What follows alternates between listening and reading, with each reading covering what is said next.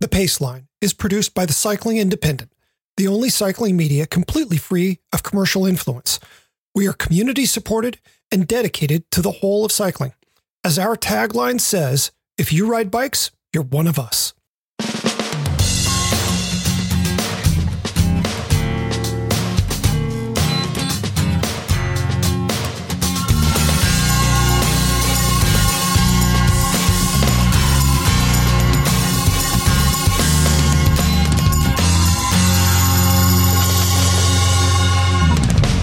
From the Cycling Independent, this is The Paceline, the podcast on two wheels. I'm your host, Patrick Brady, and each week we take a look at how cycling fits in our lives. This week is a tandem episode, and my guest is sports scientist and Skratch Labs founder, Allen Lim. Last summer, at a point when many of us weren't really thinking about fueling for long days in the saddle, Skratch Labs introduced a new product called Superfuel, which, unlike their previous drink mixes, provided all the fueling needs an athlete on the move requires. Knowing Lim's previous philosophy on high-calorie drinks, I wanted to talk to him about it.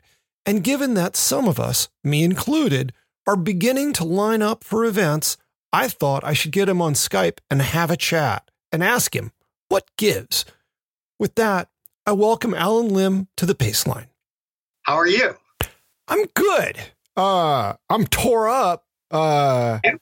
Yeah, I just spent a weekend up in Mendocino. Let's see, August of 2018, Miguel, the guy who puts on the Grasshopper Adventure Series, did a 2-day Grasshopper. We rode from Ukiah to Fort Bragg and then Fort Bragg back to Ukiah. Two different routes.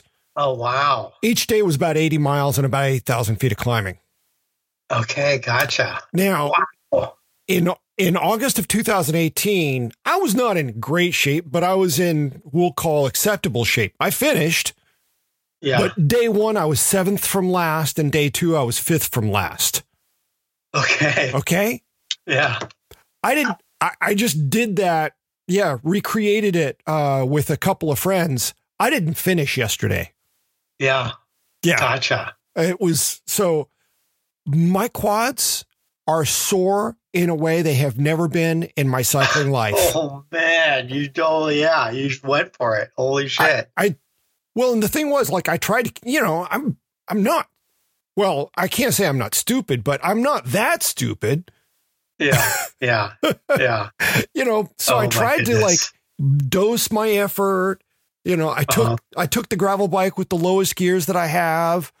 Yeah. You know, but oh man, I should send you the route profile for yesterday's ride. Yeah, because there was a descent in it that you're simply not going to believe. Yeah, it's just gnarly, eh? Well, I mean, like, I've got 100 mil dropper post on one of my gravel bikes. Uh-huh. I still walked sections of the descent. Oh my gosh! Yeah, that's so cray. It was insane, but it was wonderful. Nice. We made 3 batches of portables for the trip. Nice. Baked pasta. Uh-huh. That's truly one of my all-time faves. Yeah. And then we did a polenta one, and we did the rice balls or rice whatevers with peach and coconut. Okay. Nice. Yeah. That's awesome. You're well fueled, at least. You got, you know. Absolutely. I ate nothing else while we were on the bike. And, you know, it's funny when we did Skratch Camp, what was that? 2014? Yeah. Yeah. I remember going into that thinking, man, whenever I try to eat real food on events, my stomach goes sideways. I don't know about this. Yeah. And I want to say probably 2 years more went by before I went into the kitchen and made a couple batches and found out, oh no, it really does work. And now whenever I do something big, there's 3 or 4 hours in the kitchen beforehand. Yeah. Yeah. Yeah. The real food. Shit. Yeah. Yeah. It does work. I mean, I wasn't necessarily trained to think so either, you know, from my academic or physiology background, because you think that a liquid carbohydrate is just going to be so much easier to absorb, etc. But you know, at least with the on the Pro Tour, anecdotally, that's what I learned as well, right? That came from experience, and then after that experience, I started to kind of figure out what the science was behind it, right? Mm-hmm. Why that was the case. Yeah, it's been interesting, right? Always learning. Well, you know, that's the neat thing. I mean, you know, people like to talk about growth mindset and all that, but yeah, it's, you know, if you go into something thinking about, well, I need to have a growth mindset, that's not really the thing. It's the curiosity. It's the quest to be better. And that's certainly one of the things I've enjoyed about, you know, talking with you over the years. Thank you. Yeah. You know, I continue to always trying to get better. Always curious, right? Always trying to figure it out. Well, I mean, the day that the world stops being interesting, that's, you know, it's all over. Yeah. I tell people, you know, when I wake up one day and I don't have anything else to write, get the pine box ready. Yeah, no doubt. Right. You know? No doubt. Yeah. I hear you. So, I will say that I didn't see the news about Superfuel when you released it last summer, for the simple reason that, you know, with the pandemic, I wasn't thinking about big, long events. I wasn't doing, you know, 5 hours of anything. And so I flat out missed it. Plus I'd done a big order of your stuff like in May or June. So I didn't need to stock up. So I wasn't looking at the emails. And now that, like, as we were talking about at the very beginning of the call, I'm starting to do some real miles again. And I needed to place an order. And then I found the email and it's like, wait, what the? And here's the thing. I remember when I was at Skratch Camp with you back in 2014, you know, your favorite whipping boy was maltodextrin. Yeah, absolutely. And, you know, when you said that, I remember going, oh, yeah, okay, that's why my stomach goes sideways. Okay, all right, I should not be drinking that stuff. And so here I am looking at this email saying, you know, we've got Superfuel, everything you need in a bottle. And I'm like, wait a second, not this guy, any other guy, not this guy. So now I've read up on it, but, you know, for our listeners on the Pace Line, you know, just walk us through how it got started and what makes this particular dextrin different from other dextrins. Sure. So, you know, I think that in most of my career, one of the biggest bottlenecks that I face with athletes was that they would get GI distress, right? And these super long, hard events, training, racing, etc. Mm-hmm. And it was at that time that I realized that a lot of the high-calorie drink solutions out there were part of the issue, that, you know, they would drink a lot of calories at one time. They would start to get a bad gut and everything would go sideways. And so what I did at the time to solve that problem was I reverted back towards a lower simple sugar drink mix with ample amount of sodium to help with water transport and to help primarily with hydration. And then I started cooking a lot of food, primarily these little onigiri or sushi rice cakes for the athletes. And we found, I think, through some trial and error that this real food plus lower calorie drink mix ended up keeping them hydrated and allowing them to feel better without a lot of GI distress. And at the time, I wasn't so interested in why it was working. I just was happy that it worked. But as we started Skratch and as I wrote the Feed Zone cookbooks, I started realizing that a big part of why I think that that solution worked was that, one, you kept a drink mix at a very low molecular concentration, at a lower molecular concentration than blood. And the small intestine is effectively a selectively permeable membrane. Mm-hmm. And water likes to move across a selectively permeable membrane from an area of lower molecular concentration to an area of higher molecular concentration. Molecular concentration is based upon the number of things, number of solutes in a solution or in water. It's not based upon the mass or the calories or the size or the structure. It's just the number of things. And so when we talk about the number of things or molecular concentration, we use a term called osmolality. So you could have, you know, some really big fat carbohydrate molecules, you know, but there could only be 5 of them, right? And that puts the same amount of pressure on the gut as, say, 5 simple sugar molecules. And so it seems to make sense that, well, let's just put the bigger, heavier carbohydrate molecule in solution. We maintain a low molecular concentration. We allow water to pass, but we also get more calories. But what I think a lot of people forget to think about is that that osmolality or molecular concentration is dynamic inside of the gut based upon digestion. So if you have a complex carbohydrate that digests too fast, while it might be fine before you drink it, and it might look like you have this very light solution or this low osmolality solution, by the time it starts to digest in the gut, if it digests too fast, you basically get a Trojan horse. You get a bunch of little molecules coming into solution.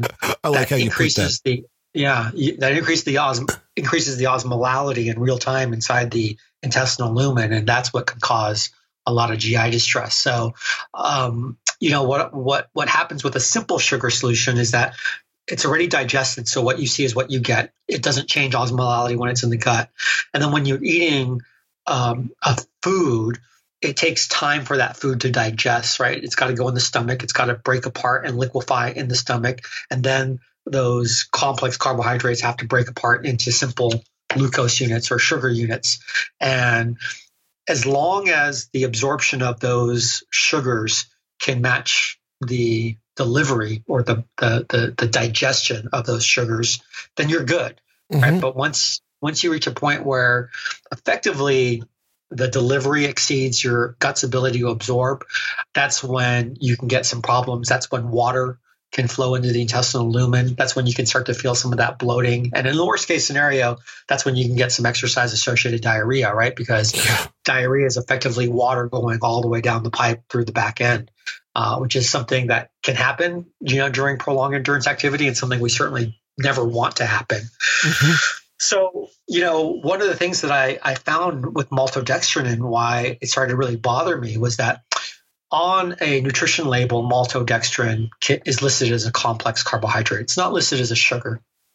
And anything with more than 3 glucose units linked together is considered to be a complex carbohydrate, right?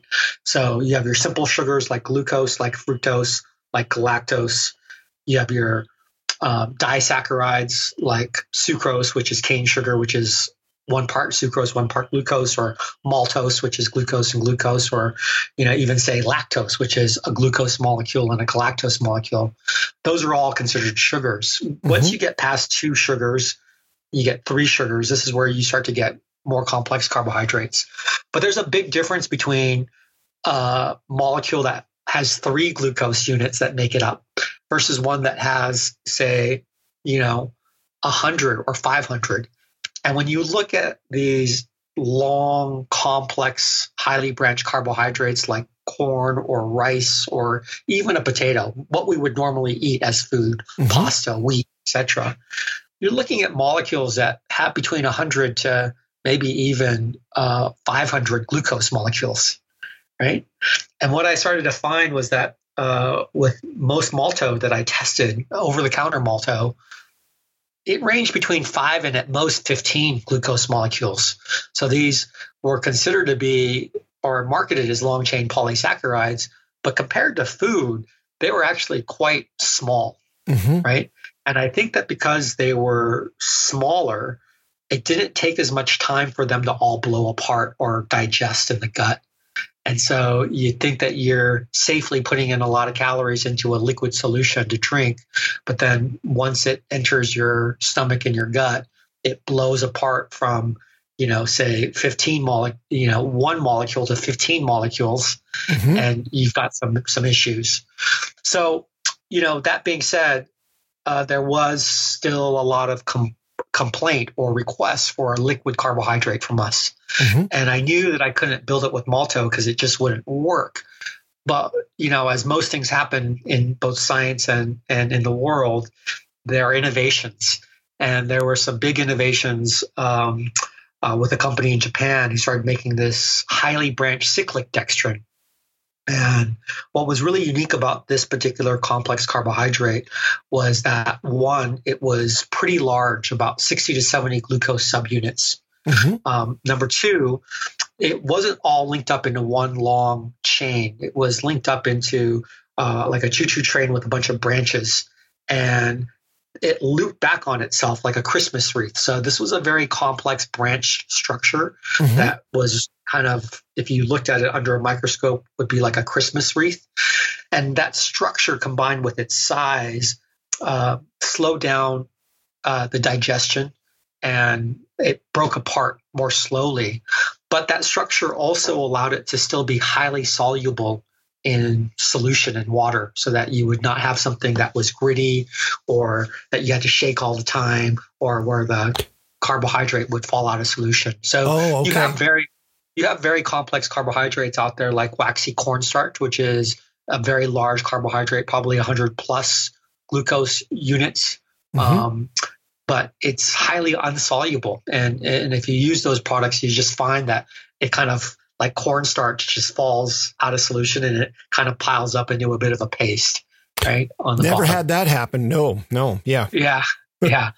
So we found in this new carbohydrate structure, this highly branched cyclic dextrin, a bit of a Goldilocks situation where it was large enough to break down slowly, more similar to real food, but still quite soluble, right?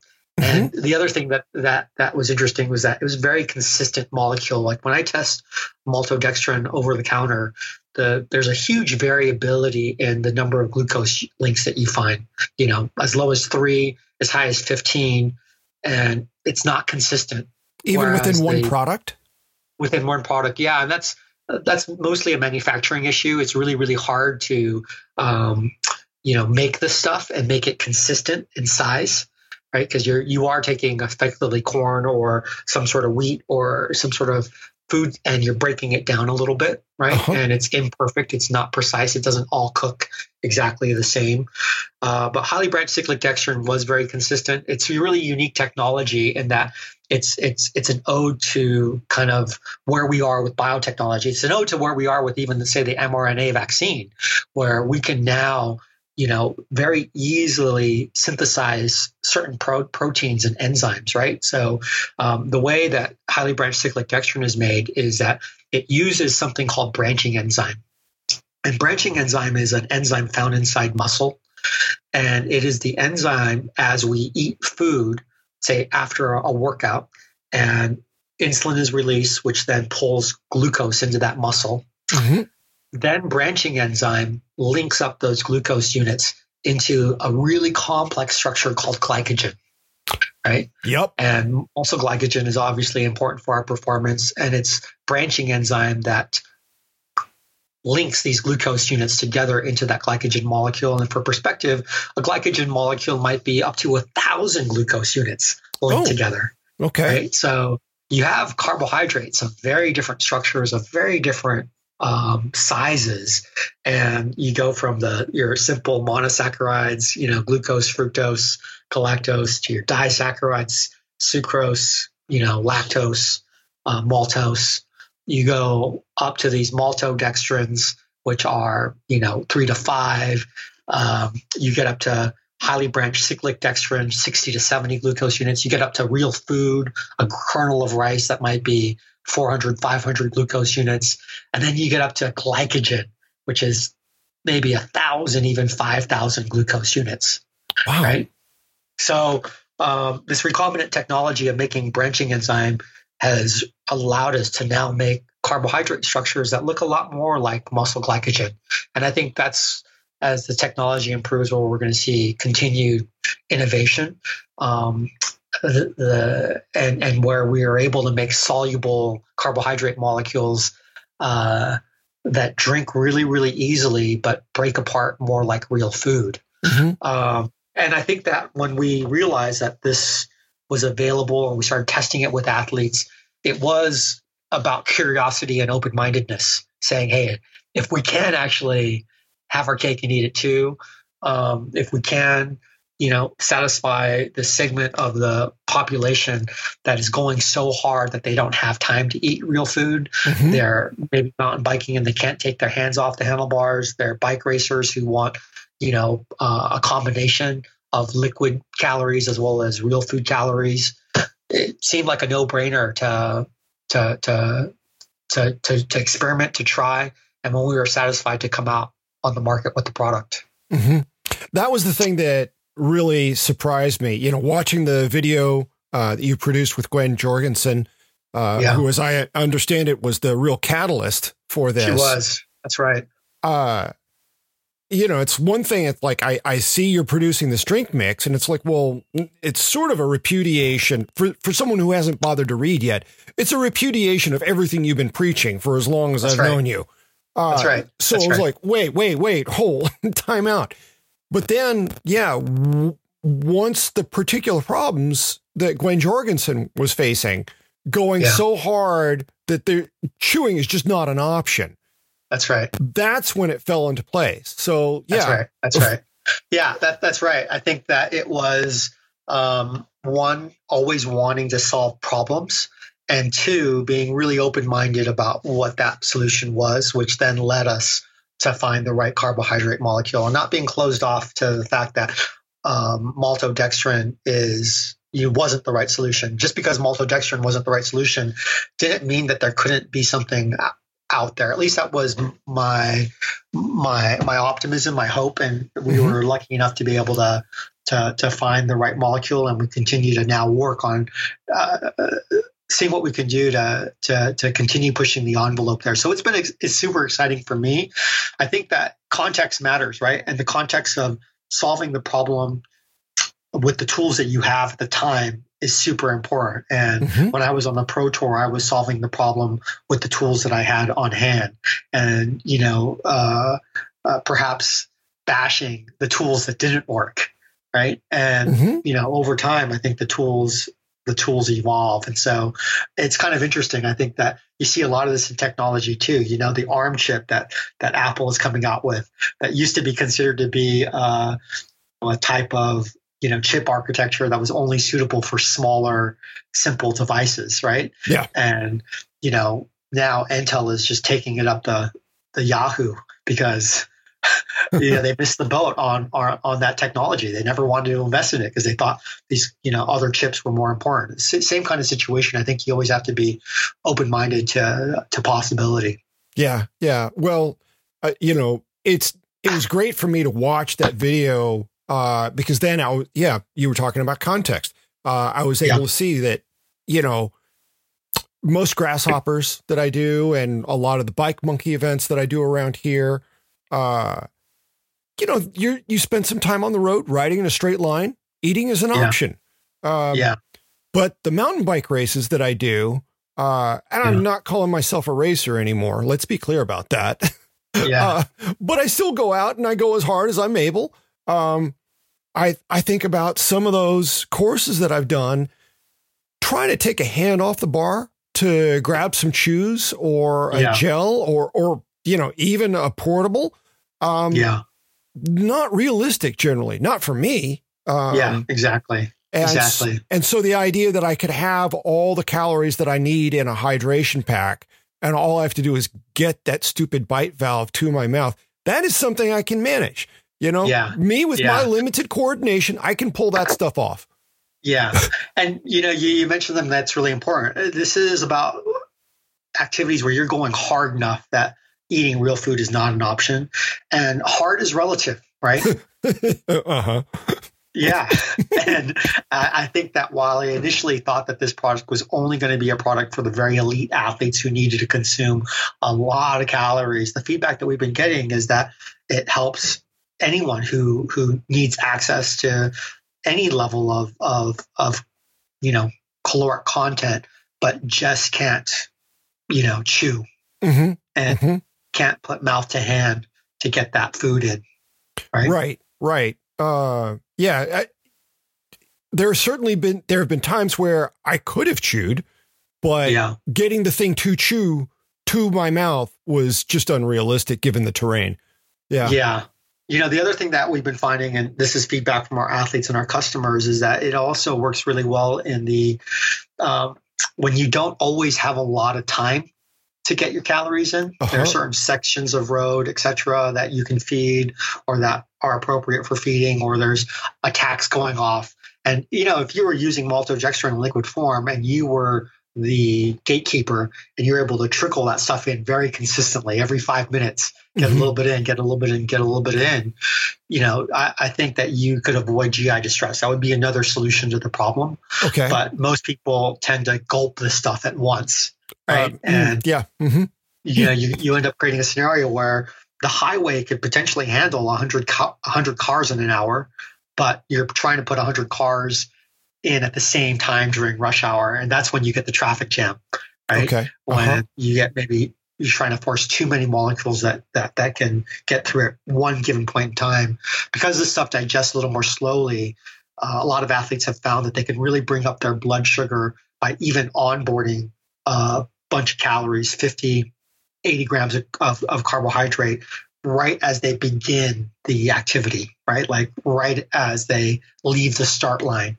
And that keeps them a little more even and brings up their blood sugar a little more than it would without it, you know? Wow. And that's been pretty neat too. So, you know, the propensity for making mistakes with your timing strategy is buffered a little bit.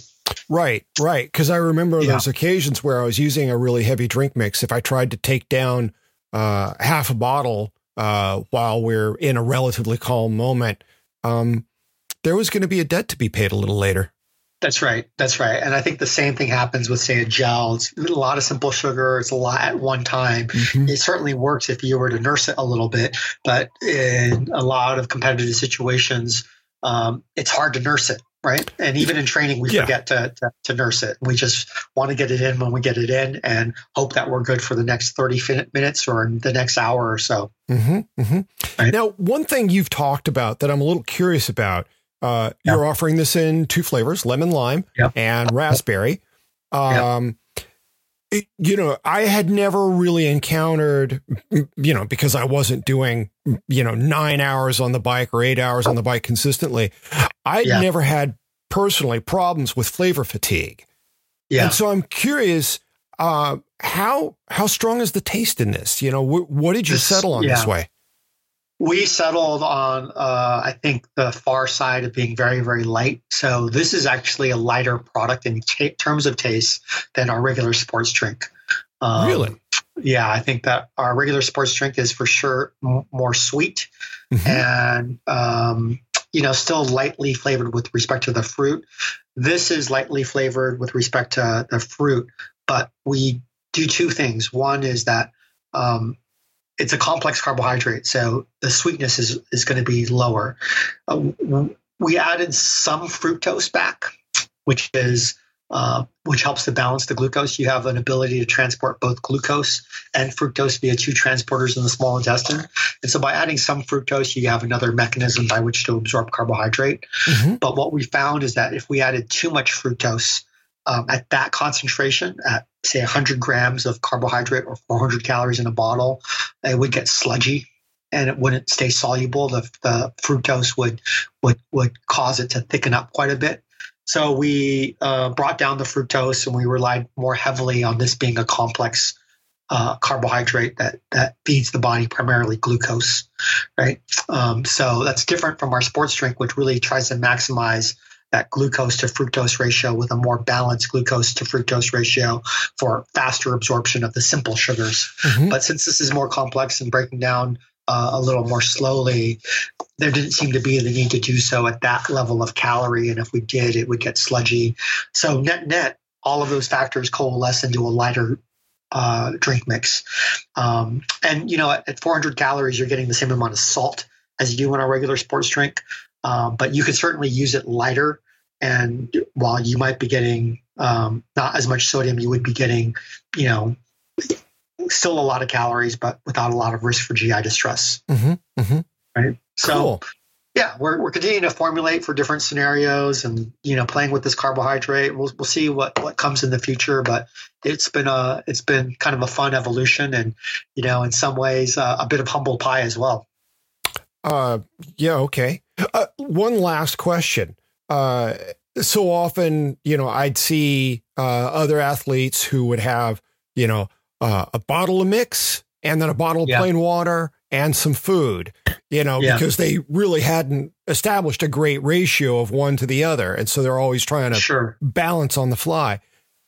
Is this a product that you're going to advocate? Like, this is what you're doing for the race? Or are you for people who are in a situation where they might still be able to eat some, you're going to have maybe a bottle of Superfuel, a bottle of Skratch, and maybe a couple portables in a pocket? Yeah, I think it really just depends on what you're building, you know, and certain tools can be really flexible and can do a lot. And there's a lot of overlap between a lot of different tools. So you could, you know, use a crescent wrench, or you could buy the specific size wrench that you need, right? And nicely, you know, the overlap, I think, is really up to the consumer. And I think that's what makes me really happy to have this product out, is that it just creates more options. Granted, that could create more confusion. And granted, it could create more variables and more possibilities. We have seen everything you've just described. We've seen in situations like, you know, in Flanders, where Bettyall, you know, use only that drink mix. He had 8, you know, 400 calorie bottles over the course of that, you know, 7-hour day that he won. Right. And that was just, he was racing. He was going hard the whole time. And that's all he had time for. He didn't want to think about anything else. I think the other big contributing factor is temperature. It was really cold that day. Mm-hmm. So there wasn't a need to hydrate a lot, right? And so he could balance the fueling with the amount of water that he was taking on board. Whereas if you get into a day like the Tour de France, for example, mm-hmm. you could be consuming 100 grams worth of carbohydrate in liquid form using our regular sports drink, which is very, very simple, only because you're going to find yourself in a situation where these athletes might be drinking 3, maybe 4 bottles an hour, right? 20 bottles in a day. Mm-hmm. So, you know, on hotter days where your need for liquid is greater, water is greater, salt is greater, but your caloric need is the same. Well, yeah, going to a simple sugar works really good for that situation. Cold days, hydration is not as important, but calories still are, mm-hmm. right? That's where this more complex liquid fuel. And then you add to the fact that there is just breaking up the monotony and having variety on your plate. And some athletes like having a combination of savory, salty rice cakes with some drink mix. And then occasionally they find themselves coming into a climb. They're like, oh shit, it's game on like Donkey Kong. I need to load up for this segment. Mm-hmm. And they'll drink a whole bottle, you know, at 50 to 100 grams of carbohydrate, just to make sure their blood sugar stays up for that entirety of that hard climb. Okay. So, you know, I think it does come down to personal preference. I think that it comes down to the context of the situation, and it comes down to what you have available and what's convenient for you. So if you don't have time for those rice cakes and you don't have a staff or soigneurs, this could be very well be the most simple solution, the most mm-hmm. practical and convenient solution. Wow. Very cool. Yeah. Well, I just placed an order for a bunch of your stuff last week. It sounds like I'm going back online later today. Yes. Give it a shot. Let me know what you think. Yeah. You know, and I look forward to it. Thoughts. You know, we learned a lot when we were developing this with Gwen and the EF riders, mm-hmm. But we continue to learn a lot from our customers now today. And it's all of that feedback that continues to allow us to evolve and improve and come up with the best solution we can for the time. Very cool. Man, thank you for the time. It's always a pleasure. Yeah, very welcome. Yeah, it was a lot of fun. Thank you. I want to thank our guest, Allen Lim, for joining me on the Paceline Tandem. You can learn more about him and Skratch Labs at skratchlabs.com. There will be a link in our show notes. That's a wrap for this show.